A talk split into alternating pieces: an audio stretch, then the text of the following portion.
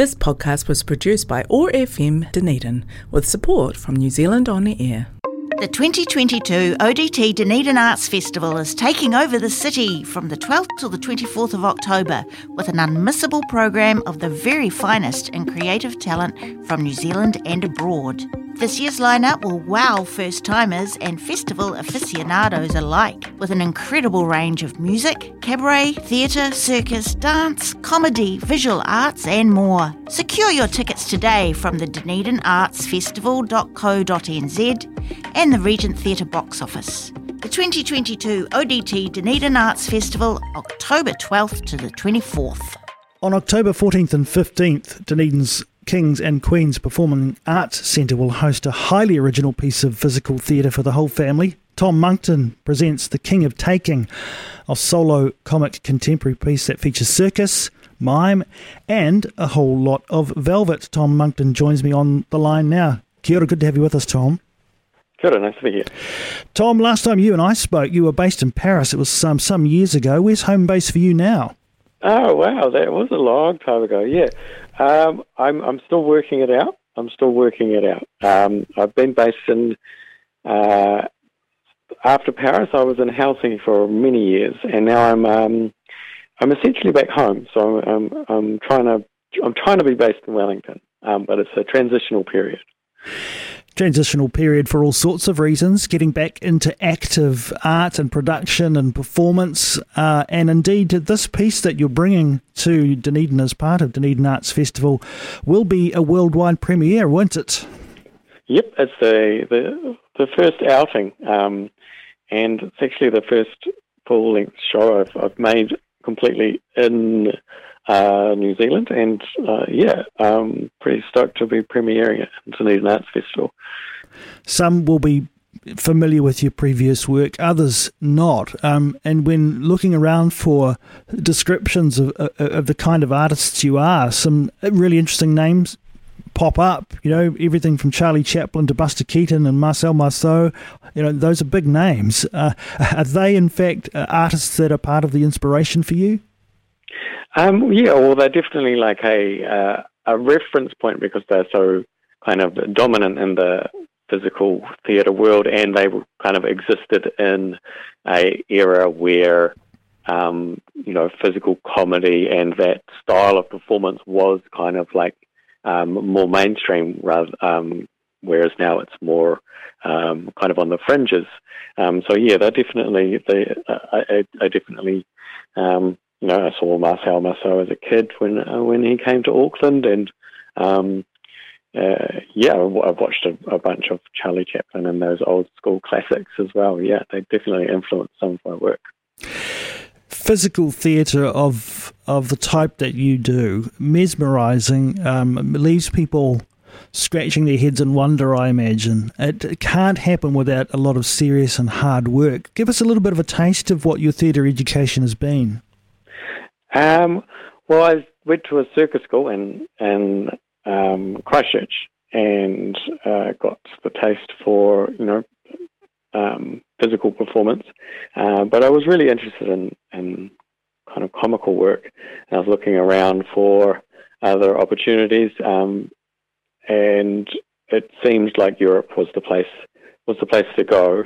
So that's um, when I moved to Paris because there was a school of um, uh, a relatively renowned um, school of physical theatre there in Paris. So that must have been when we chatted last.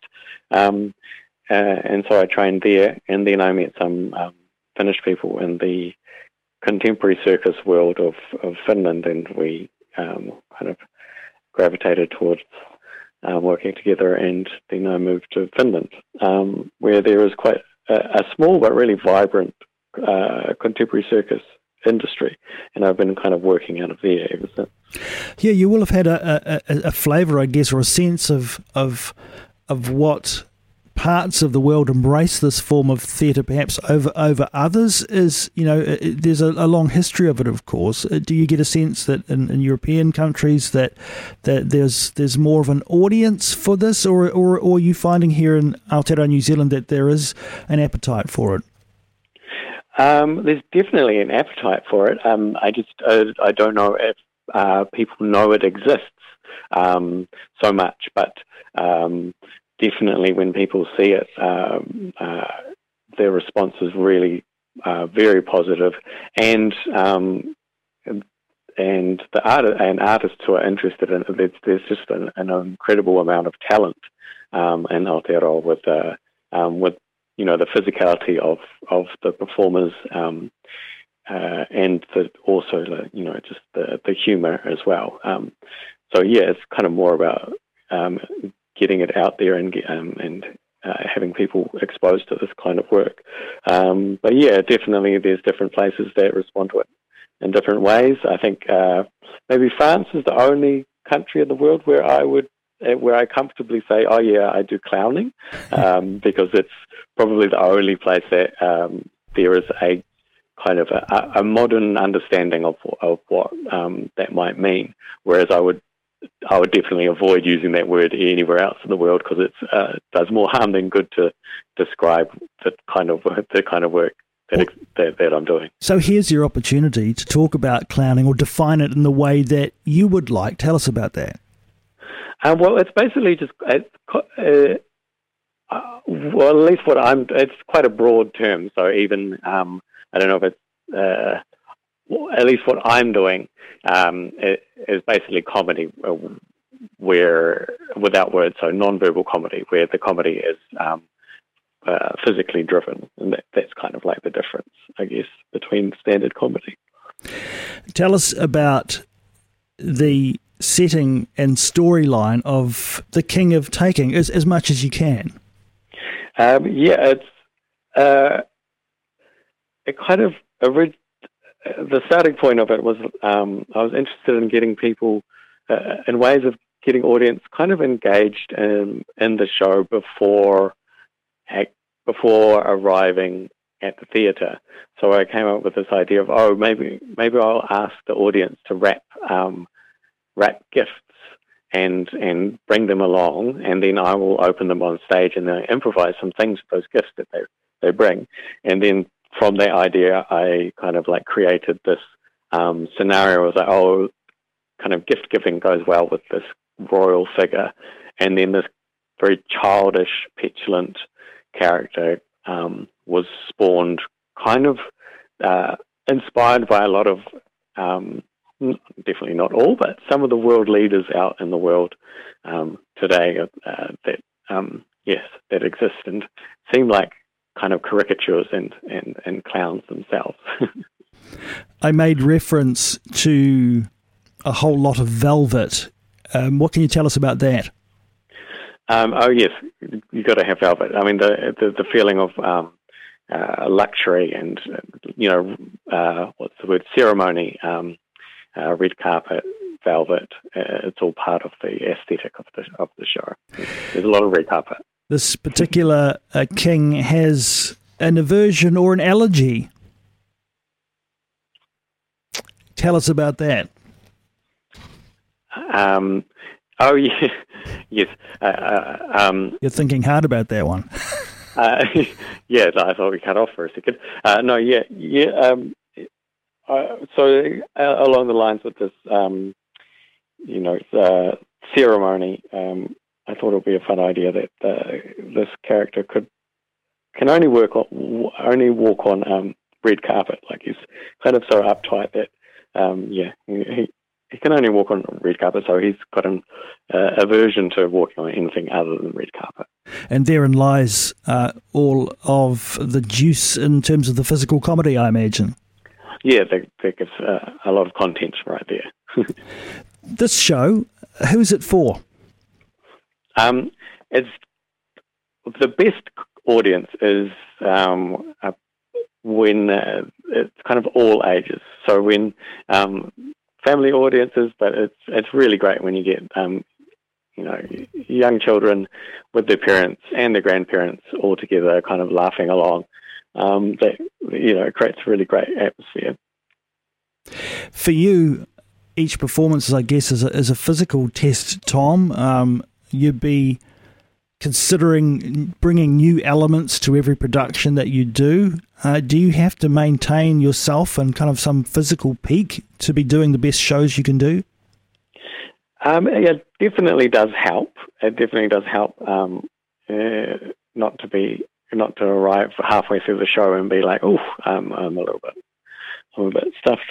Um, yeah. So, but I, I really, I'm kind of uh, uh, pretty obsessed with running, so I do a lot of um, cardio and maintain a base level of core and uh, core strength. Um, yeah, so that that really helps. For those who um, go along to this production, um, they'll get the chance to see it, as we said, for the very first time on October the 14th and 15th. Um, and for you, this uh, stepping out for a first time and, and being in public with something, does that, you know, are you still learning through that process? And, and as you take this show on ahead through, you know, the next couple of years, can we expect that you'll continue to develop it?